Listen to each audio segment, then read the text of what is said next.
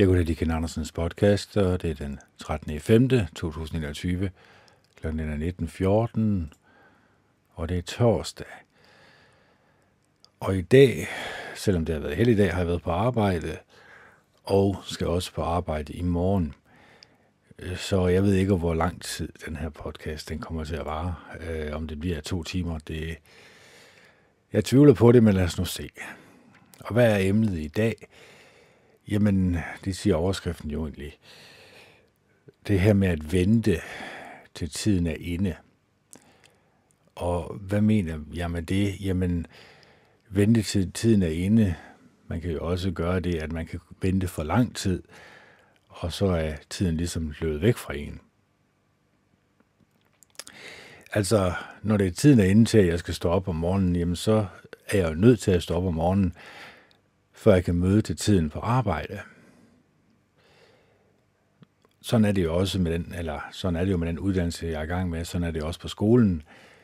Jeg skal overholde de tider, der er. For ellers så risikerer jeg jo ikke at få øh, det diplom, der hedder øh, kleinsmed. Så det her kan jeg selvfølgelig også overføre i an, eller på andre aspekter af livet. Fordi der er jo en tid til at tale, og der er en tid til at tige. Der er en tid til at finde ud af på mange eller på meget få sekunder, hvad det bedste udfald er i en given situation. Øh, I dag var det jo sådan, at vi blev kaldt ind til møde. Det var ikke chefen, det var øh, nogle af medarbejderne, som vil arrangere noget festhalløjsa. Og det er også fint nok. Problemet er jo bare, at øh, da er det her vaccinepas og de her øh, godkendelser, man skal igennem, de her prøver eller test, man skal igennem. Og jeg er udmærket godt klar over, hvad det indikerer. Det er jo ikke kun det her med, at vi bliver testet. Jeg har ikke blevet testet heldigvis, fordi at øh, jeg mener, det er et overgreb, og jeg mener sådan set også, at nu når det er det her vaccinepas, så er det jo ikke noget, der er opfundet i Danmark. Det er jo ikke noget, der er opfundet i øh, Tyskland eller USA. Nej, det er hele verden, der lige pludselig er med på den her. Det er uanset hvilket aviser du øh, åbner op, eller nyheder du åbner op i hvilket, øh, hvilket som helst land, så bliver der talt om de her vaccinepas. Og der er ingen, der rigtig tager et skridt tilbage og tænker, det var lige godt mærkeligt. Jeg troede, vi levede i et demokrati, hvor at det egentlig var, eller hvor vi egentlig fik at vide, hvad der egentlig foregik, og hvor de her beslutninger, de blev truffet hen. Men det gør vi selvfølgelig ikke. Det er styret centralt fra. Det er styret inde i de hemmelige selskaber, og som jeg har sagt tidligere og gerne sige igen, øh, de ønsker at eliminere 90 procent af jordens befolkning, og det gør, vil de gerne gøre igennem vaccinerne. Jeg kunne godt sige det modsatte. Jeg kunne godt prøve at sugarcoat it. Jeg kunne også prøve at lyve for jer og sige, at everything is fine. Alt er stille og roligt. I skal slet ikke øh, være oprevet eller noget. I skal bare tage de vacciner og øh, følge de ordre, der kommer fra regeringen. Men jeg kan jo se op igennem verdenshistorien, hvordan øh, enhver regering har begyndt stille og roligt at undertrykke befolkningen. Og når jeg taler stille og roligt, så er det fordi, du bliver ikke sat i nogle togvogne og, og på vej mod nogle skorstene med det samme. Selvfølgelig gør du ikke det. det. Det gælder jo om at skabe et had i befolkningen. Og det her had skal jo gerne være rettet mod en bestemt befolkningsgruppe. Og det bliver jo også os, der siger nej tak til vaccinerne og nej tak til det her øh, testhaløjse. Og nej tak til passet og det hele her, vaccinepasset. Så der vil blive skabt et had imod den befolkningsgruppe. Øh, og det vil de jo selvfølgelig gøre, når de lukker samfundet ned igen, som det også kommer til at ske. Og, og så er det også der får skylden. Og hadet vil blive så stort i befolkningen, at de faktisk ønsker, at regeringen griber ind og fjerner os med magt og fører os i de her lejre her. Fordi det var det, der skete i Tyskland. Der blev jo skabt et had til jøderne i så høj en grad, at øh, tyskerne bare så til, mens militæret de fjernede den her befolkning og puttede dem i togvognene. Så øh, det kan nemt lade sig gøre. Det gjorde det også i Rwanda, øh, og det var selvfølgelig Frankrig, der stod bag. Det var Frankrig, der øh, faktisk fragtede de her machete, machetier ned, for at de kunne, få, at de kunne slagtes, de her mennesker, øh, for at de her to befolkningsgrupper øh, kunne komme op og toppe. Så det var fordi, den ene gruppe blev favoriseret, øh, fik nogle privilegier frem for nogle andre, og så den befolkningsgruppe, som blev undertrykt, kom uvilkårligt til at få et had til den her befolkningsgruppe. Det vidste den hvide mand jo godt. Han ved jo udmærket godt, hvordan han skal kringle den jo. Og så, øh, når det her folkedrab det foregår, jamen så kan den hvide mand jo komme ind, og så kan han tage alle naturressourcerne. Så, så det er det, der foregår i langt de fleste tilfælde. Og så verdenspressen fortæller dig ikke om det. Så det, det er klart, at den her enorme løgn, du bliver udsat for, jamen den er universel. Og det er den samme løgn, der bliver fortalt ud over hele jorden. Derfor må løgnen nødvendigvis komme et centralt sted fra. Og det har jeg talt om til hudløshed i mange af mine podcast. Så det er ikke det, den her podcast skal handle om.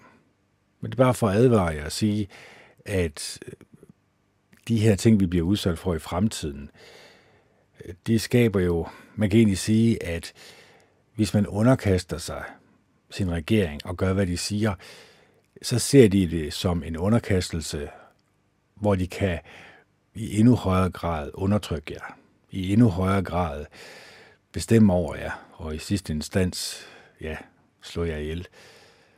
Og det ønsker jeg jo ikke, I skal. Jeg ønsker, at vi skal leve. Jeg ønsker, at vi skal have en livskvalitet, en samhørighed, en forbindelse til hinanden. Og den eneste måde, vi kan opnå det på, det er at sige nej tak til alt det propaganda, som kommer fra skraldespanden. Og når vi gør det, når vi siger nej tak til det, så vil vi også møde noget modstand. Det er klart, det kan ikke undgås. Men den modstand vil vi jo altid møde. I et samfund, hvor langt flertallet går i en radikalt forkert retning, hvor at jeg kan godt se enderesultatet, men det kan de selvfølgelig ikke, før de sidder i saksen, så at sige, så bliver jeg nødt til at protestere. Altså, hvis jeg kan se mennesker, som er på vej ned ad vandfaldet, eller tæt på, så vil jeg da advare dem. Men jeg vil jo ikke sidde i, det, i en båd ved siden af og følge dem hele vejen ned, øh, når, man, når man rammer vandfaldet. Selvfølgelig vil jeg ikke det. Jeg vil da sige, at de skal komme ud af båden, eller i hvert fald sørge for at søge land så hurtigt som muligt. Søge væk fra den strøm, som the mainstream media det er. Fordi de vil trække en ned i ja, et helvede på jorden, kan man jo godt kalde det. Og det er langsomt, det foregår. Nu kan man sige, at de sidste halvandet år er det sket meget, meget hurtigt. Og langt de fleste mennesker stiller sig ikke selv de her spørgsmål.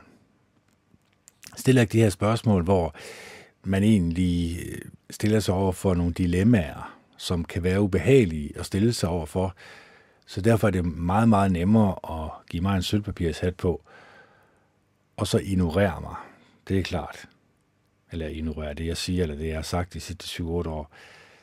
Og det er også fint. Altså, det er jo op til folk selv igen. Vi er skabt med en fri vilje. Vi er skabt med viljen til selv at bestemme, hvad vi putter ind gennem øjnene og ørerne. Og på den måde kan vi også påvirke os selv i en positiv eller negativ retning. Men igen, det er op til os selv jo. Fordi at øh, når vi nu øh, kigger på nyhederne, kigger på den nyhedsstrøm, der er, og tror på det, vi hører, jamen, så tror vi ikke kun på det, vi hører, men vi reagerer også på det, vi hører, når vi tror på det. Det, det er sådan, det hænger sammen. Men lige så snart man kan se, at det er en, en stor, kæmpe løgnhistorie, hvis man så stadigvæk adlyder det, jamen, så har man jo sådan set gået imod øh, sin egen indre samvittighed. Så har man egentlig bare sagt ja tak til at følge strømmen, og hvor end strømmen den bringer en hen jo. Så det er for at sige, eller for at advare og sige, jamen, hvis du ikke tager dit sind tilbage til dig selv, jamen, så er der mennesker, der vil tage det for dig. Så er, det, så er der mennesker her i verden, øh, som man kan egentlig sige, de har jo egentlig spenderet rigtig, rigtig mange timer, eller millionervis af timer på, at finde ud af, hvordan kan vi manipulere med mennesker, hvordan kan vi overtage deres sind og hjerte i sådan en grad, at de reagerer på øh, det, som vi kommer med. Og en af måderne er selvfølgelig frygt. Frygt for at dø. Men det har jeg jo forklaret tidligere, og vil gerne forklare igen. Vi får jo alle sammen opstandelse. Det er indlagt i det kæmpestore offer, Jehova Gud han bragte igennem hans indborne søn Jesus Kristus. Og igennem det faktum, at vi alle sammen, alle mennesker her på jorden, vi stammer alle sammen fra et æg og en sædcelle, som stammer fra et æg og en sædcelle, som stammer fra et æg og en sædcelle, osv. osv. Det vil sige, at vi stammer fra noget, som kunne placeres på toppen af en knapnålshoved. Det kunne så også placeres på toppen af en knapnålshoved. Det er vores far og vores mor. Det kunne så også placeres på toppen af en hoved, Det er vores bedstefar og bedstemor. Og så videre og så videre. Det ser jeg jo som rimelig intelligent lavet. Derfor er der selvfølgelig også en intelligent skaber bag. Ham vi skal stå til regnskab overfor, som hedder Jehova Gud, den almægtige, skaberen af himlen og jorden, han vil gerne have, at vi viser hinanden kærlighed. Inderlig kærlighed. Venlighed. Ydmyghed. Mildhed. Opfører os som den barmhjertige samaritaner. Sørger at rense vores hjerter og sind for onde tanker imod os selv og imod andre. Gør alt, hvad vi kan for at være et kærligt og et venligt menneske. Så kan man sige, at de første fem minutter, hvor jeg advarer, jeg gør det jo ikke af had til jer. Jeg gør det faktisk af kærlighed til jer, tror det eller være. Fordi jeg kunne godt advare jer, ligesom Alex Jones han advarede folk, med at råbe og skrige og, og bruge meget voldsomme ord. Det har han jo også vågnet rigtig mange millionervis af mennesker over, over på jorden. Øh, og det er også der, hvor jeg, kan man sige, har fået min drivkraft, kan man sige og selvfølgelig også undersøgt det, han har sagt, fordi selvfølgelig troede jeg da heller ikke på, hvad han sagde, at der var en magtfuld elite, øh, Øh, som herskede over jorden i al hemmelighed, og som vil sørge for at bringe hele menneskeheden hen til et sted, hvor at hvis de ikke adlød, jamen så var det skorstene og togvognen til dem. Så var det en udskillelse af samfundet, så var det en hadmentalitet. Og det er jo også derfor, jeg siger, jamen, de mennesker, som følger regeringen, som følger de love, som er imod medmenneskelighed, jamen, de er selvfølgelig også en del af problemet. Det er jo klart, de har jo valgt at tro på løgnen, og løgnen har virket på dem, som Bibelen siger. Og man kan egentlig også sige, at uanset hvad, om man stiller sig på den ene eller på den anden side, man kan egentlig sige, at enderesultatet for de mennesker, som stiller sig på regeringens side, er selvfølgelig altid, at de vil finde ud af, når de har taget den tredje eller fjerde eller femte vaccine, at de bliver syge og dør af det. Og de kan ikke sagsøge de her medicinalindustrier, som laver de vacciner, fordi det står i klausulen, at det kan ikke lade sig gøre. Så det kan godt glemme. Så øh, de her voldsomme sygdomme, de her blodpropper, de her ting, som kommer frem nu, og så også de her mennesker, som langsomt stille og roligt vågner op og tænker, det er jo lidt sjovt, at det ser ud, som om det hele det er korrigeret et centralt sted fra, ja, så er det nok, fordi det er korrigeret et centralt sted fra. Og det sted er ikke et sted, du eller jeg har stemt på, det kan jeg godt garantere for. Fordi de mennesker, som arbejder bag forhænget, bag kulissen, det er også de mennesker, som ved, hvordan mennesker meget nemt kan blive manipuleret med. Og der har, kommer underholdningsindustrien jo ind i billedet, hvor er de, de negative menneskelige egenskaber, som bliver promoveret, som folk skal lade sig underholde med, som folk skal acceptere. Hvordan accepterer man noget, som man inderst inde godt ved er forkert? Voldelige film, voldelige computerspil, film, som producerer menneskers dårlige egenskaber. Konkurrenceånden, hvor det også handler om at nedværdige andre mennesker, sådan man kan ja, ligesom have det der togkrummende, ligesom i øh, serien Kloven. Hvorfor er det de negative menneskelige egenskaber, som bliver promoveret over hele jorden? Hvorfor er det så svært at finde kærlige og rare mennesker med et godt og et rart sind, et sind, som vil en det bedste, mennesker, som man kan stole 100% på, som ikke går rundt med skjulte bagtanker. Igen, det er, hvad vi stopper ind gennem øjnene og ørerne, og når vi ikke er selektive med, øh, med, med det, vi underholder os med, så bliver vi påvirket af det, og så vil vi nødvendigvis tage afstand fra hinanden. Medmenneskeligt set og især, i særdeleshed. Og det er jo fordi, at øh, de her videnskabsfolk, som sidder allerøverst oppe på hierarkiet eller den her pyramide, de har jo, for det første, de er hyperintelligente, de ved jo, hvordan mennesker kommer bort fra en næstekærlig og venlig øh, og ydmyg og mild personlighed. Og den nemmeste måde, det er jo, at man distancerer sig fra hinanden. Altså skaber øh, sms eller skaber en barriere mellem mennesker. Jeg er jo også i gang med en barriere. Altså jeg sidder her, jeg ved godt, jeg har en mikrofon og et kamera, men jeg har jo også en barriere for dig til mig. Du kender mig ikke personligt. Du har aldrig mødt mig. Altså, du har ikke haft en personlig samtale, hvor vi har talt ansigt til ansigt, live, så at sige, analog. Så, så det er den her afstand, som vi alle sammen er inde under, og som i særdeleshed er blevet øh, gjort meget tydeligt i løbet af de sidste halvandet år. Så hvis vi troede, at det kunne ikke blive værre, end det gør nu, så, så kan jeg godt tro om igen. Fordi når nu samfundet det åbner, så vil I nok se mange mennesker få skylden for, at vi desværre bliver nødt til at lukke ned igen. Og, øh, og I vil også se, at det private, altså de mennesker, som er selvstændige, vil få det særdeles svært i fremtiden. Staten ønsker at eje alt, fordi så kontrollerer de alt. Og så i sidste instans kontrollerer de jo alle, alle mennesker. Så det handler om kontrol.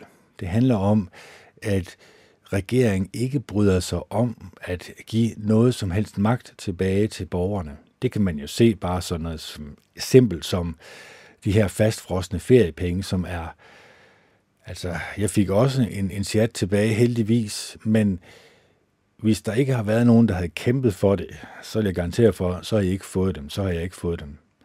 Og de penge, jamen, går jeg gemmer på dem? Nej, jeg går det nok. Jeg investerer nok øh, pengene i min bil, så jeg er sikker på, at den øh, er driftklar kører klar hver morgen, så jeg kan passe mit arbejde, så jeg kan passe min uddannelse – Men det er ikke det, regeringen ser. Regeringen ser det som, at de mister en lille smule magt. At det her med at give friheden tilbage til befolkningen, når de først har taget den, ja, de gør det i hvert fald ikke frivilligt. Og det skal man jo også forklare over. Op igennem verdenshistorien har forskellige regeringer taget mere og mere magt, flere og flere beslutninger fra befolkningen, sådan at det til sidst bliver et, et lovsamfund. Sådan det til sidst bliver et lovsamfund. Jeg kender, det er et lovsamfund, øh, det her, altså i ekstrem grad. Hvad frihed, hvad frihed har du egentlig tilbage, kunne jeg spørge dig, kunne jeg spørge dig om. Ikke ret mange vel. Har du fået de her friheder tilbage igen, som blev lovet? Nej, egentlig ikke rigtigt. Jo, men nu åbner samfundet jo op. Ja, det er da også fantastisk. Men hvem sidder med nøglen til det? Ja, det er jo regeringen. Det er jo dem, der bestemmer. Og når man ikke kan se skoven for bare træer, når man ikke kan se, at øh, regeringen ikke bliver styret øh, sådan homogent fra regeringens egen side af, men bliver styret fra et andet sted, uden for landets grænser. Når man ikke kan se det, jamen så tror man selvfølgelig, at det er regeringsbeslutninger, som kommer igennem, og ikke nogle meget onde mennesker, som har nogle meget onde planer med hele menneskeheden. Så snip, snap, stue, så kan I sove på den gage. Altså, det var sådan en rant, jeg havde i to og en halv, tre timer, hvis man går tilbage fem, seks år siden. Og det var ligesom det, jeg fandt ud af. Det gjorde mig ikke særlig opmuntret. Jeg talte mig ikke øh, særlig meget op. Men jeg skylder jo stadigvæk at advare. Jeg skylder jo stadigvæk, at, øh, at vi mennesker bliver klar over den manipulation, som vi bliver udsat for, for det er den eneste måde, vi kan gøre noget ved det på. Ellers så kan vi godt glemme det. Så kan vi jo ligesom sige, jeg overlader alt min frihed, alle mine beslutninger, dem overlader jeg egentlig øh, til de mennesker, som har overtaget mit sind og hjerte. Og når man så ikke øh, i samfundet møder ligesindede, øh, eller undskyld, møder ligesindede mennesker, som har det samme som dig, som også adlyder, ja, så er det svært at stikke ud jo. Så er det svært at være imod. Fordi så går man ligesom bare med strømmen. Og det har jo vist sig gang på gang. Det har ikke været så filens god en løsning for hele menneskeheden, når man går i den retning. Men det er op til os selv jo. Altså, jeg ved jo, at uanset hvad der sker, så kommer jeg op foran Jehova Gud den Almægtige. Og så skal jeg stå til regnskab over for, hvad har jeg egentlig lavet her på planeten i de år, jeg har været her. Han vil jo spørge, jamen, hvad, kendte, hvad brugte du din tid på? Brugte du din tid på at lede efter i skraldespanden og øh, advare folk om det her? Ja, det har jeg selvfølgelig gjort i mange år. Men jeg er også kommet til den konklusion, at mange mennesker ikke ønsker at reddes. Mange mennesker ønsker ikke at komme ud af deres comfort zone.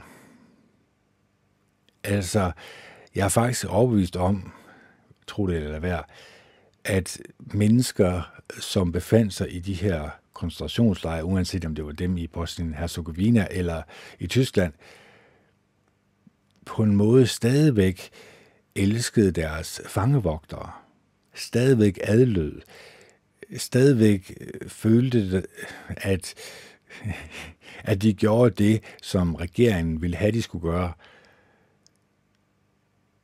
Og det er jo egentlig, selvom de kunne se de her grusomheder, som foregik rundt om dem.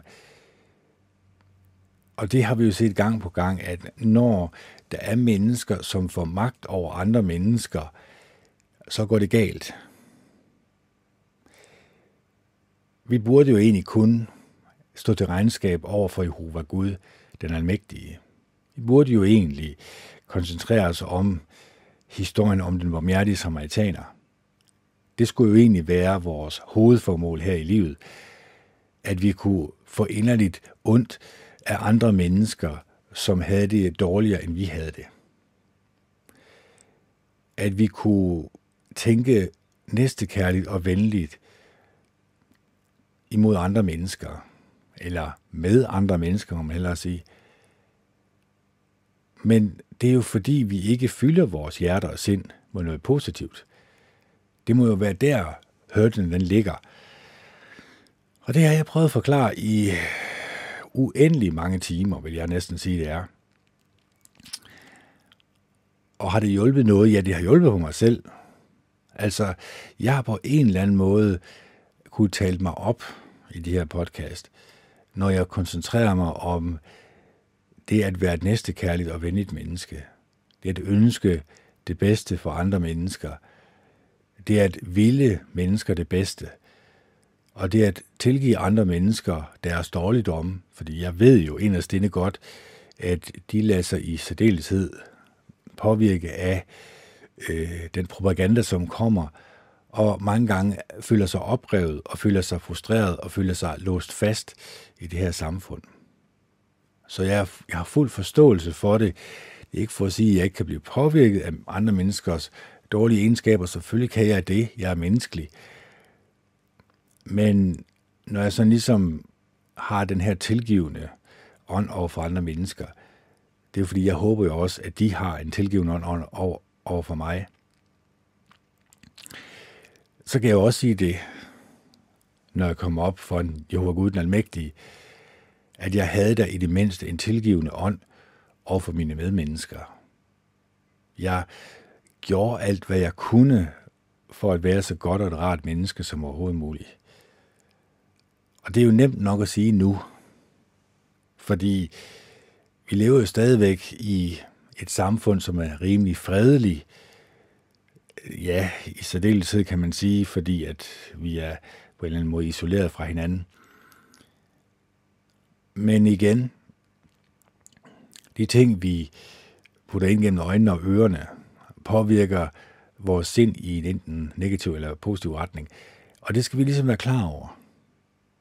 Vi skal ligesom være selektive, fordi når vi er selektive, så viser vi egentlig også Jehova Gud den Almægtige, at vi egentlig ønsker at træffe de her valg, som kunne gøre os til et mere positivt menneske, som kunne måske forme os i en retning, som kunne gøre os mere lykkelige og glade. Fordi jeg er da godt klar over, at det er frustrerende for småbørns forældre at blive konfronteret med muligheden for at lade deres børn vaccinere op til 3-4 gange om året med vacciner, som man i princippet ikke rigtig ved, øh, hvad vil gøre ved det her menneske, som man elsker overalt på jorden, så er jeg da godt klar over, at, at det er frustrerende. Fordi på den ene side, der ønsker man jo at adlyde regeringen i deres et og alt, men der er jo også ligesom samvittighed, der siger en, det er jo ikke særlig godt at gavne det her for mig, eller for mit nyfødte barn, eller øh, for de mennesker, som jeg elsker, og som står mig nær. Så man står ligesom i et dilemma. Man kunne selvfølgelig også spørge sig selv, jamen, øh, når du kigger på nyhederne, når du kigger på politikerne, når du kigger på regeringen, har du et personligt forhold til dem? Kender du dem inderligt? Elsker du dem inderligt? Øh, har du, kan man sige, gjort dem til dine nære venner? Og der er svaret nej. Selvfølgelig har du ikke det.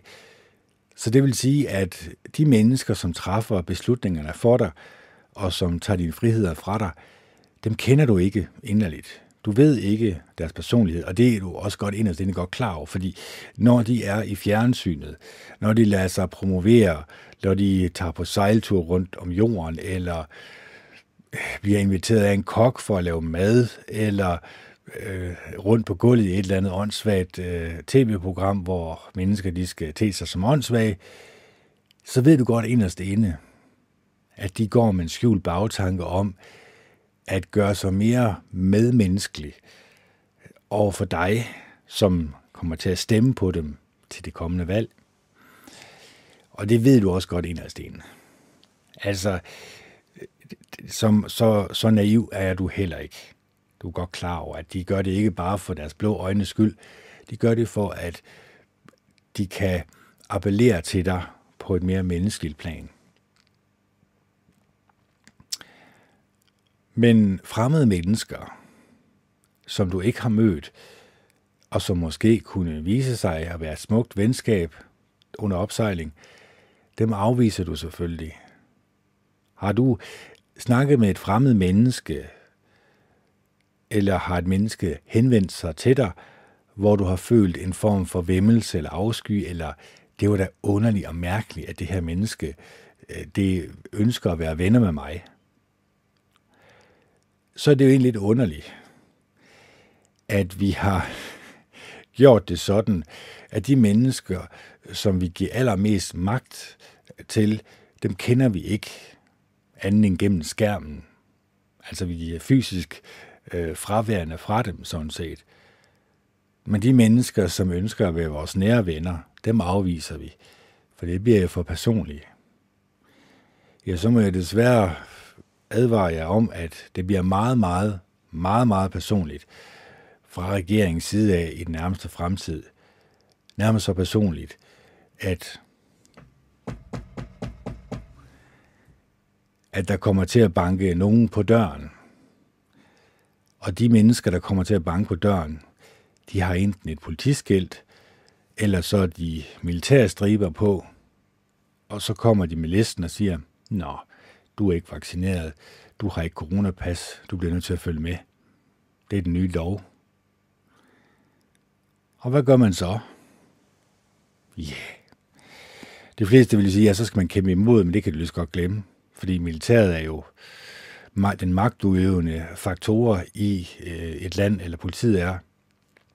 Så der bliver du nødt til at følge med.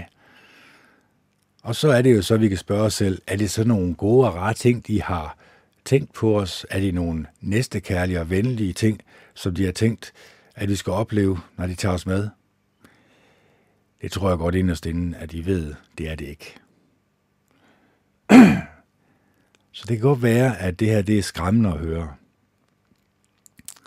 Men det er de tanker, jeg går med. Så giver jo tækket og livet. Der er jo ingen, der tvinger jer til at høre den her podcast. Men på et eller andet tidspunkt, så vil mennesker indse, at det her, jeg siger, har sagt i sidste halve time, det er nok desværre kommer til at ske. Fordi mennesker ikke kunne se skoven for bare træer, eller ikke sagde noget imod, ikke sagde, at det ønskede de ikke at være en del af. Så det er derfor, vi står i den her suppedags. Så der er en tid til at tale, og der er en tid til at tige. Men tiden til at tige, det er jo ikke det tidspunkt, hvor det banker på døren. Det er jo nu, der kan tales imod der er nu, der kan, man kan sige sine sandheder så godt, som det nu står en til, kan man sige. Og så de mennesker, som det resonerer med, det kunne være, at de også kunne komme på det samme øh, tankemønster, som jeg har. og det er ikke for at sige, at jeg skal ikke sætte mig op på en høj hest og sige, at jeg har hele løsningen øh, på, på det her problem. Altså, jeg kunne også bare jeg kunne også bare ønske, at som jeg gjorde, da jeg var 13-14 år i Jehovas Viden, eller hvor lang tid, eller mange år nu, ja, nu var der, at jeg bare kunne sige, jamen det overlader vi det bare til Jehova. Han griber jo ind i forholdene her på jorden, og skaber et paradis, og fjerner alle onde mennesker. Det var dejligt nemt, var ansvarsfraskrivelse, så det gør en ting. Men det kan vi jo ikke rigtigt. Fordi det skete ikke ved Første Verdenskrig, det skete heller ikke ved Anden Verdenskrig. Vil det så ske i Tredje Verdenskrig, at Jehova griber ind? Højst sandsynligt ikke vel. Vi må, selv skar, vi må selv klare skærene her på jorden. Vi må selv finde ud af, og viden er der jo. Altså, det ligger frit for mennesker, især nu med internettet. Især nu med, at jeg kan sidde her og tale til jer. Altså, mulighederne er åbne for, at man ikke bare spiser det, som kommer fra mainstream media, men også uh, tager noget andet sted fra. Og måske også øh, tager sin evne til at tænke selv og tage sine egne beslutninger tilbage til sig selv, og ikke overlade det til andre mennesker. Men igen, det er op til os selv jo. Altså, jeg kan kun sige, øh, hvordan jeg føler det, og hvordan jeg tænker Øh, om fremtiden, og det er ikke øh, en særlig rar fremtid. Jeg kunne jo også godt bare sige, at fremtiden ser lys ud, for det gør den jo. For mit vedkommende, og for alle andre menneskers vedkommende, så ved jeg, at døden ikke er det hele, men der er den her opstandelse. Og efter den her opstandelse, der bliver det lidt usikker. Altså, jeg kan jo ikke sige helt 100% hvad der kommer til at ske, andet end det, som der står i Bibelen. Fordi øh, Bibelen fortæller det egentlig meget godt. Øh, øh tusindårsrid her. Vi kunne egentlig godt læse det. Det sker der ikke noget ved. Fra kapitel 20 af, og så til 22. Og det er jo symbolsk. Og jeg kan godt gå ind og fortælle jer, hvad jeg mener personligt om de her ting, men det vil jeg også overlade til jer. Jeg vil overlade det til jer at drage de symboler ind i jeres eget hjerte, og så se efter, om I også godt kunne tænke jer, at det her kunne gå i opfyldelse. Så øh, jeg synes, vi skal tage øh, Johannes åbenbaring, det 20. kapitel, og frem efter. Og så må I jo take it or leave it, som man siger. Tusindårsriget er overskriften her. Jeg så nu en engel komme ned fra himlen. Han havde nøglen til afgrunden i hånden, og han bar på en tung jernlænke. Han greb fat i dragen, den gamle slange, som er djævlen og satan, lænkede ham og smed ham i afgrunden, hvor han skulle være i tusind år. Døren til afgrunden blev forsvarligt låst og forsejlet, så han ikke mere kunne vildlede nationerne. Når de tusind år er forbi, skal han efter Guds plan slippes løs for en kort tid – Derefter så jeg en masse troner, og de, der sad på tronerne, fik magt til at afsige domme. Jeg så også sjælene af alle dem, som var blevet henrettet, fordi de havde været tro over for Jesus og havde holdt fast ved Guds ord. De havde ikke bøjet sig i hyldes til uhyret eller til statue, og de havde ikke taget imod uhyrets mærke på panden eller hånden. De blev nu levende for at regere sammen med Kristus i tusind år. Det er den første genopstandelse. De andre døde blev ikke levende, før de tusind år var gået. Velsignede og hellige er de, der kommer med i den første genopstandelse. Dem har den anden død ingen magt over. De skal være præster for Gud og Kristus, og de skal regere sammen med ham i tusind år. Så jeg synes, det er meget klart her. Det har stået her i flere tusind år. Der vil ske en genopstandelse, som der står. Vi vil få livet tilbage igen. Så er det så bare lige det, om vi kan drage nogle konklusioner for, hvordan tror du Gud, han gerne vil have, at vi skal opføre os? Hvilken personlighed tror du gerne, han vil have, at vi skal have? Tror du ikke, han vil have, at vi skal være næstekærlige og venlige og ydmyge og milde? Nogen, der kan beherske sig, og nogen, der tænker som, inden de taler. Nogen, som kan meditere over kærligheden og venligheden, og bruger deres tid på gode og opløftende samtaler med mennesker, som ønsker det samme som dem. Det kunne godt tænke sig. Vi læser videre. Satan løslades efter tusind år, men besejres. Når de tusind år er forbi, skal Satan lukkes ud af sit fængsel, og han vil tage ud til alle nationerne i hele verden, især Gog og Magog, for at overtale dem til at hjælpe ham i den forestående krig. Jeg så ham samle soldater så talrige som havet sand. Herrene drog frem over jorden og omringede den elskede stat, hvor Guds folk havde forskanset sig. Men så kom der ild ned fra himlen og fortærede dem. Djævlen, som havde vidledt dem, blev kastet i søen med brændende svovl, hvor uhøret og den falske profet allerede var. Der skal de pines der nat i al evighed. Verden, og så skal jeg selvfølgelig sige her, når der bliver talt om pines i al evighed, det er jo en evig talentegørelse, der er talt om her. Så det her med, at der findes et helvede, altså det passer selvfølgelig ikke. Det, det er jo klart, at Gud han vil ikke lave et sted, hvor vi føler, at vi er i et paradis, og så vil der være nogle mennesker her ved siden af, som vil blive tortureret. Det giver jo ikke nogen mening, når Jehova Gud han er kærlighed. Så selvfølgelig er der tale om evigt tilindegørelse her. Verden står når den anden død. Derefter så jeg en stor hvid trone, og Gud selv, der sad på den. Jord og himmel flygtede for ham, men der var ingen steder, de kunne gemme sig. Dernæst så jeg de døde stå foran tronen. Både de rige og de fattige. Mange bøger blev åbnet, og en ganske særlig bog blev åbnet.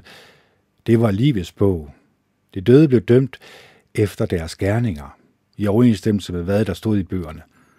Havet gav sine døde tilbage, og døden og dødsriget gav sine døde tilbage. Alle blev dømt efter deres gerninger. Døden og dødsriget blev kastet i ildsøen. Det er den anden død, ildsøen. Alle, der ikke var skrevet op i livets bog, blev kastet i ildsøen. Og jeg ved heller ikke, om vi kan fortolke det her. Altså, jeg skal nok passe lidt på med det. Fordi jeg kunne godt sige, når ja, alle onde mennesker, de bliver gjort her. Men der stod jo her igen, vi skal jo pege fingre ind af, og så skal vi sige til os selv, jamen, der står direkte her, at de blev dømt efter deres gerninger. Så hvis du har nogle gode gerninger, hvis du er et godt og et rart menneske, hvis du inderst inde opdyrker de her positive egenskaber, koncentrerer dig om dem, og om at være så rart og kærligt et menneske som overhovedet muligt, jamen, så kan jeg ikke rigtig se, at det ikke andet skulle betegnes som gode gerninger, du bliver dømt ud fra. Og så kunne de jo tænke sig, at du også kunne blive betragtet som en, som var værdig til evigt liv på en paradisisk jord. 21. En ny himmel og en ny jord. Derefter så jeg en ny himmel og en ny jord, for den første himmel og den første jord var forsvundet, og havet var der ikke mere. Jeg så den hellige by, det nye Jerusalem, komme ned fra himlen, parat til at tage imod sine indbyggere som en brud, der har smykket sig og er parat til at møde sin brudgom. Så hørte jeg en høj stemme fra tronen. Se, Guds bolig er nu hos menneskene. Han vil bo sammen med dem, og de skal være hans folk. Han vil tørre hver en tårer af deres kind, og der skal ikke længere være død eller sorg, skrig eller smerte. Alt det gamle er forbi. Han, der sad på tronen, sagde, Se, jeg gør alting nyt. Og han fortsatte. Skriv det ned, for det er troværdige og sande ord. Så sagde han til mig, nu er det sket. Jeg er alfa og omega, begyndelsen og afslutningen. De, der tørster, vil jeg frit lade drikke af kilden med det livgivende vand. De, der sejrer, vil få del i alt dette. Jeg vil være deres Gud, og det skal være mine børn.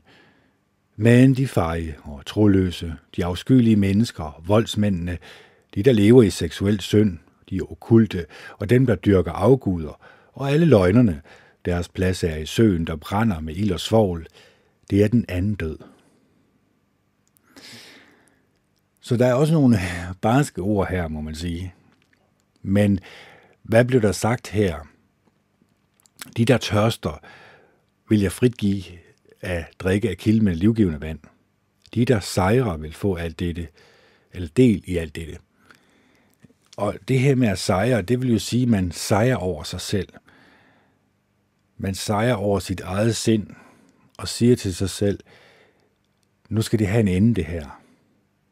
Nu gider jeg ikke det her skrald for skraldespanden længere. Nu koncentrerer jeg mig og fokuserer mig kun på det næste kærlige menneske. Og det er at bede til Jehova Gud i Jesu Kristi navn. Fordi gør du det, jamen så starter du jo rejsen.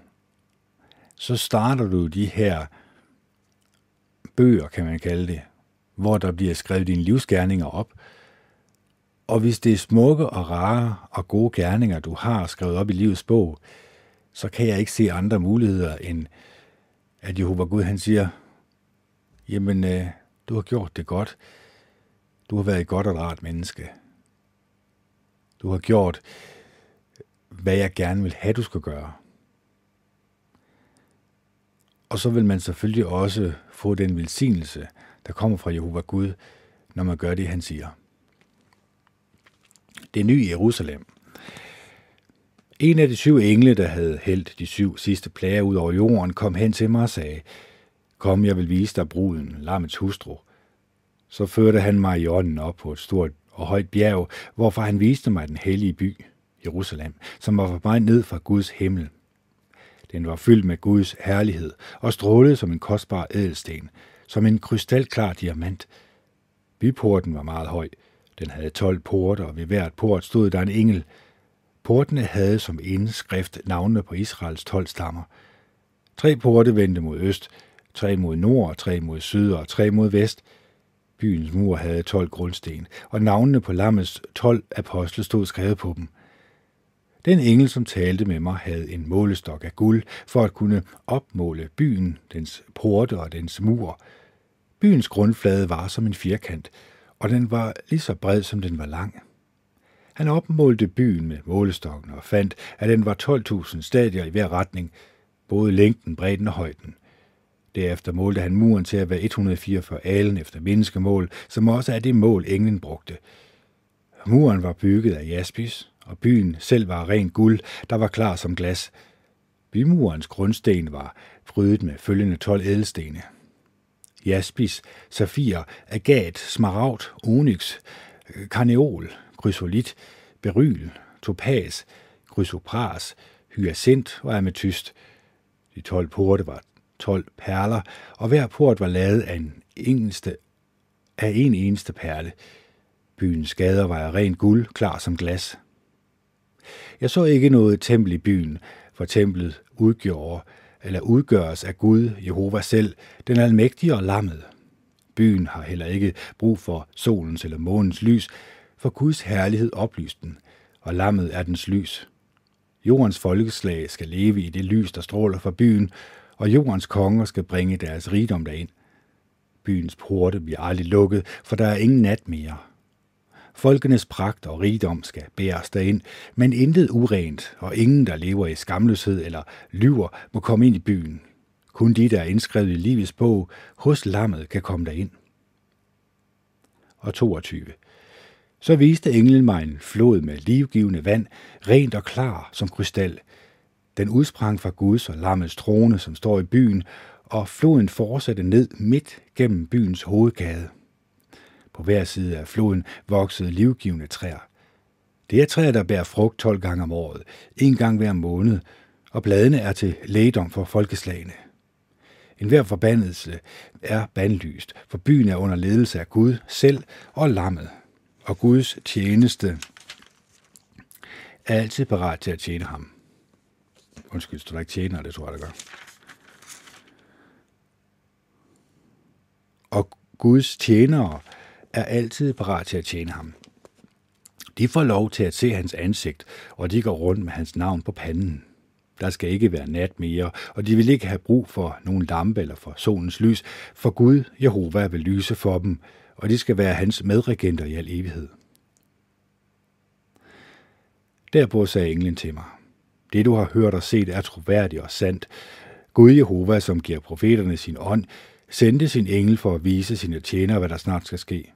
Hør efter. Jeg kommer snart. Velsignet er den, der tager de profetiske ord i denne bog til sig. Jeg, Johannes, er den, som hørte og så disse ting. Da jeg hørte og set det hele, kastede jeg mig ned for fødderne af englen for at hylde ham. Men han sagde til mig, nej, gør det ikke.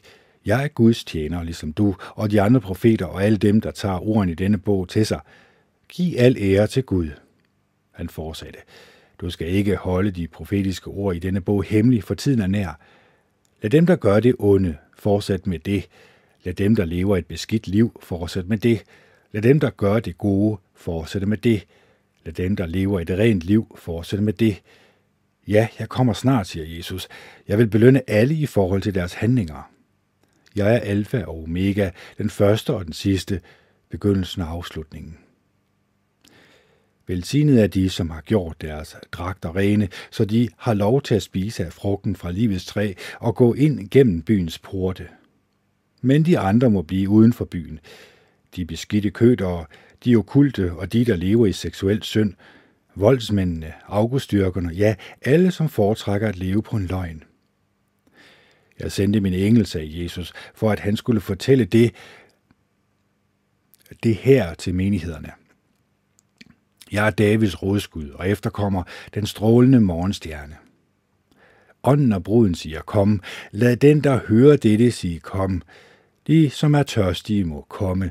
En hver, som ønsker det, kan drikke så meget de vil af det livgivende vand. Jeg understreger kraftigt for enhver, som hører de profetiske ord i denne bog. Hvis nogen lægger noget til, vil Gud lægge alle de plager på ham, som er beskrevet i denne bog. Og hvis nogen tager noget væk, vil Gud fratage ham retten til livets træ og den hellige by, som der er skrevet om i denne bog. Han, som fortæller de her ting, siger, jeg kommer snart. Ja, Herre Jesus, kom snart. Herren Jesus, noget være over jer alle. Så det er jo en voldsom ting, det her. Det er jo ikke bare skrevet sådan som en eller anden eventyrbog. Man kan godt føle og fornemme, at når man taler om, at Bibelen er bøgernes bog, så er det nok, fordi den er det. Så er det nok, fordi der er noget her i Bibelen, som appellerer til os. Der er selvfølgelig også noget, der frastøder os, det er klart. For vi bliver jo ikke lykkelige af at høre, at der er mennesker, som bliver fraskåret. De vil jo gerne have, at alle, alle mennesker kommer ind.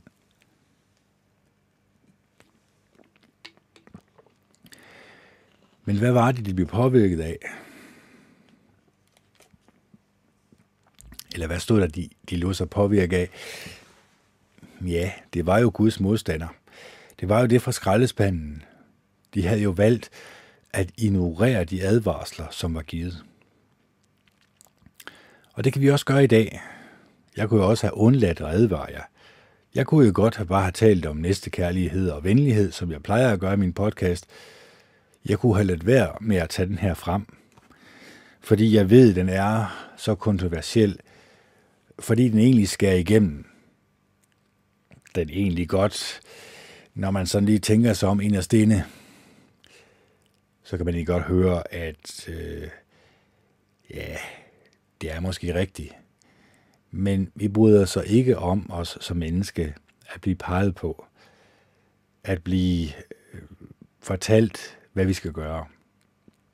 Det har jeg heller ikke gjort i den her podcast. Det har Bibelen gjort.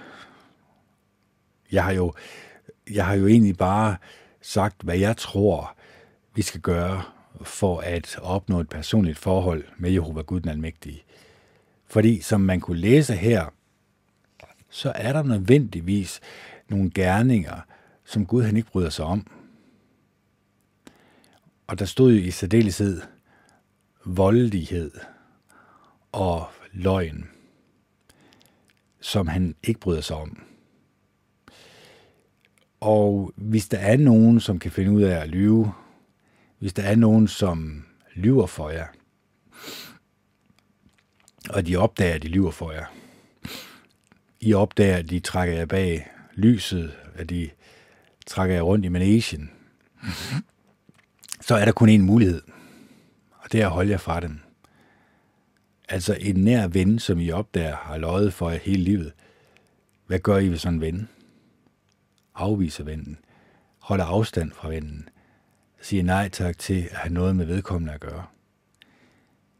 Hvorfor så ikke også gøre det med nogle mennesker, som I overhovedet ikke kender, andet end fra fjernsynet af?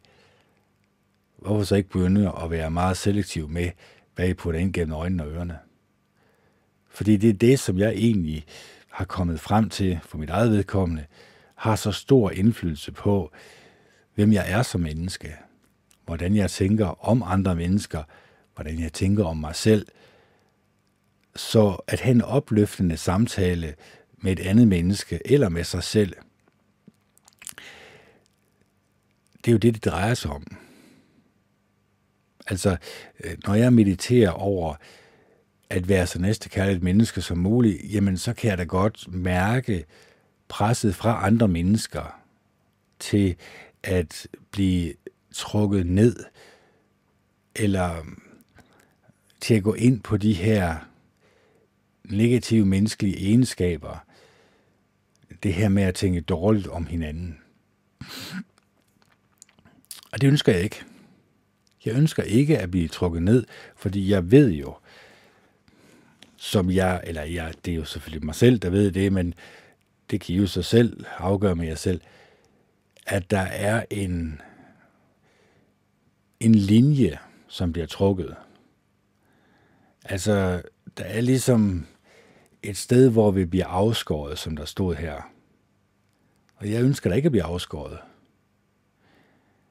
Så hvis I ikke ønsker at blive afskåret, så skal I også begynde at opdyrke de positive egenskaber, og sige nej tak til alt det for, skrald, for skraldespanden.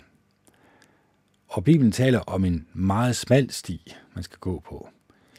Ja, det er det jo, fordi mange mennesker, øh, de, de vælger jo at øh, gå på den her brede sti, hvor de egentlig siger ja tak til alt det, der kommer fra skraldespanden, og lader sig påvirke af det.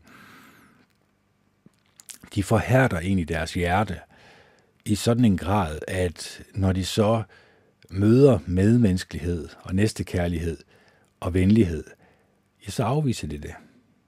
Fordi det er følelser, som de ikke kender, som de ikke har gjort sig bekendt med.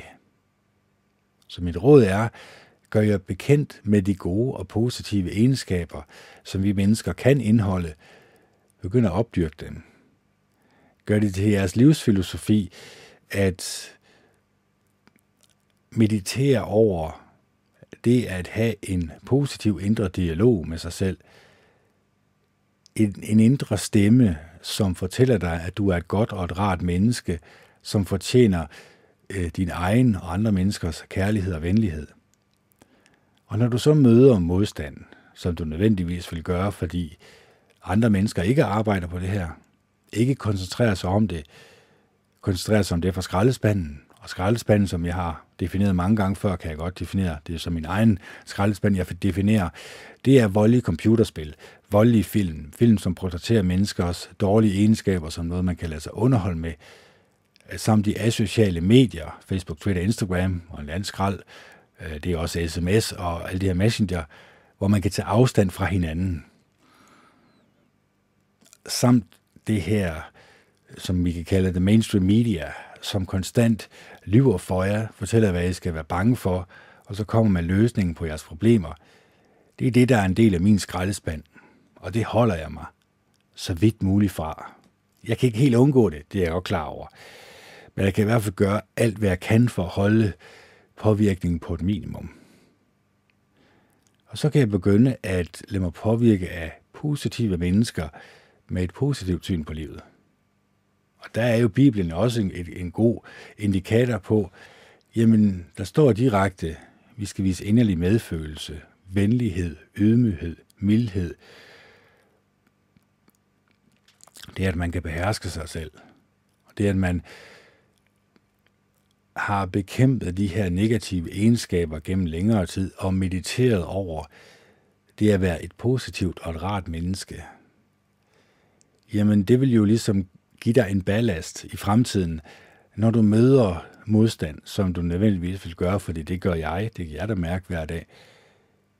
Men trods det, fortsæt med at vise, at du er et venligt og et rart menneske. At du er et menneske, som fortjener andre menneskers kærlighed og venlighed. Det er ikke sikkert, du modtager det, men du gør dig fortjent til andre menneskers venlighed og kærlighed, ved også at være et venligt og et rart menneske. Og så bekæmper du de her negative egenskaber, de her negative følelser, fordi de her negative følelser, de kan kun få dit sind et sted hen, hvor at du er negativ. Hvor du ikke oplever en livsglæde og en lykke, snart tværtimod. Så det er her på faldrevet, for jeg tror kun, vi tager en time, jeg tror ikke, vi tager to. Det er bare for at sige, at for mit eget vedkommende, jamen så skal jeg lave den her podcast hver dag, eller i hvert fald hver anden dag, fordi jeg får ligesom talt mig hen et sted, hvor jeg ved, at nu når jeg efter den her podcast begynder at meditere, og det er egentlig meget nemt at meditere, det, det er da ikke det helt store i. Altså, man sætter sig på en stol, lukker øjnene, og lader sig ikke distrahere fra nogle mobiler, eller hvad det nu kan være.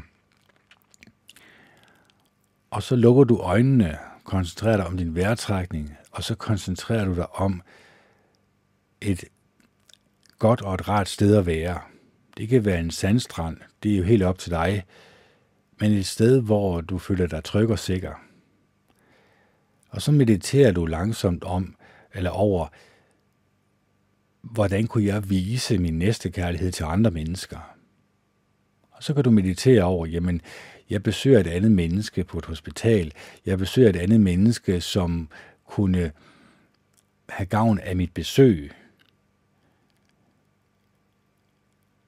Jeg søger andre mennesker i min meditation, hvor jeg kunne berige deres liv, hvor jeg kunne opmuntre dem, give dem et smil på læben, gøre, at øh, den her oplevelse bliver så god og rar for dem som overhovedet muligt.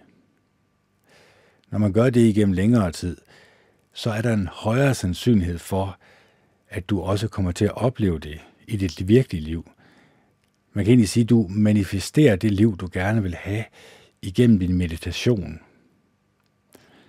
Så det er derfor, jeg anbefaler, at man begynder at meditere, fordi det er så utrolig vigtigt, at man ligesom får styr på tankerne, man får også slappet af, man går gennemgår måske også dagens stress og får det fjernet fra sig. Og så koncentrerer man sig om det, som giver livsglæde og lykke. Det er individuelt, det er jeg godt klar over.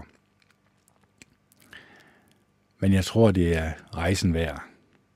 Jeg tror, det er indsatsen værd, fordi den her advarsel, som Bibelen giver, den giver jo også den opmundring, at øh, gør vi det, at vi begynder at koncentrere os om de her positive egenskaber, opdyrke dem så godt som overhovedet muligt, jamen så er det klart, så på et eller andet tidspunkt, der vil vi også skubbe vores selv i den her rigtige retning, vi gerne vil have os i. Det kan ikke undgås. Det kræver selvfølgelig en indsats, det er jeg godt klar over. Det kræver, at vi kommer til at sige nej til rigtig mange ting her i livet, især for underholdning, især for skraldespanden. Måske også, at vi skal sortere i vores venner, hvis vi vil opleve, at andre mennesker også søger det samme, som du gør. Lige børn leger bedst, som man siger. Så derfor er det jo utrolig vigtigt, at dine venner også er næstekærlige og venlige og rare, og også er klar over den indflydelse, skraldespanden kan have på en, og så kommer væk fra skraldespanden. Begynd da at fokusere på de mere positive egenskaber, opdyrk dem, og så vil jeg næsten garantere for, jeg vil ikke næsten garantere for, jeg vil garantere for, at du kommer til at se mere positivt på dig selv, mere positivt på andre mennesker, og i sidste instans, så kommer Jehova Gud den Almægtige også til at se mere positivt på dig. Og så kunne det jo tænke sig, at han godt kunne tænke sig at også velsigne dig i dit liv. Sende den hellige ånd, så den også kunne påvirke dig i en positiv retning. Fylde dig med næstekærlighed og venlighed. Det, at man føler inderlig medfølelse med andre mennesker. Det, at man tænker som en man taler. Og det, at man at det, at jeg, må jeg nærmest sige, eller det, at du øh, går på den her sti, som måske er smal, men som giver så utrolig meget livsglæde, at man næsten tror, at det er løgn. Men det er det selvfølgelig ikke, fordi igen, vi har den her udsigt til en opstandelse. Vi behøver ikke at frygte døden. Vi skulle nok nærmest tænke os lidt om og tænke, jamen hvad kommer der til at ske efter vi dør? For hvis det her det kommer til at ske, eller undskyld, når det kommer til at ske, så er det selvfølgelig rart nok, at der i livets bog står, her er et næstekærligt rart menneske, som gjorde alt, hvad han kunne eller hun kunne, for at sortere i skraldespanden, fjerne skrald fra skraldespanden, gøre den ren og begyndte at fokusere på at opdyrke sig selv som et næstekærligt og et rart menneske. Så tror jeg også, at Jehova Gud den Almægtige vil sige, her er et godt og et rart menneske, som fortjener min kærlighed og venlighed, og som så sandelig også skal opnå det evige liv på en paradisisk jord. Så med disse ord vil jeg ønske jer en fortsat god dag og god aften. Det her det er Ken Andersen, der signer off. Det er den 13. i 5. 2021. Klokken er 20.18, og det er torsdag. Hej hej.